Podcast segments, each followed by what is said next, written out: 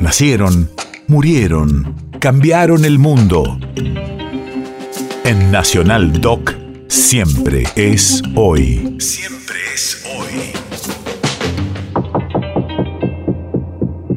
22 de marzo 2013.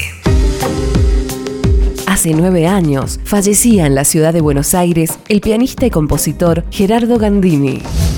Radio de la memoria. Alumno de Alberto Ginastera, pianista del sexteto de Astor Piazzolla, atravesó todas las fronteras de la música. Uno de entrada escribe algo, escribe algo, me parece que es así.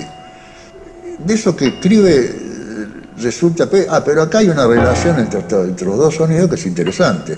Vamos a tratar de aprovechar eso también. Entonces, esa nebulosa, que es un disparador, es como que proliferara, prolifera y genera otras cosas. Pero si no hubiera estado, eh, el disparador no, no- no se hubiera generado nada. Eso sería. Hay una vieja definición, no tan vieja, de creación, que es de Pierre Boulez, el cual dice que existe creación cuando el imprevisto se torna necesario.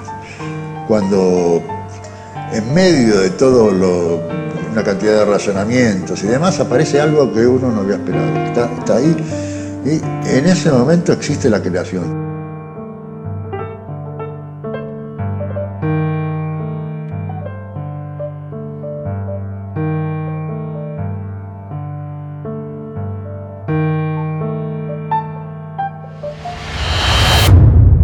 País de efemérides.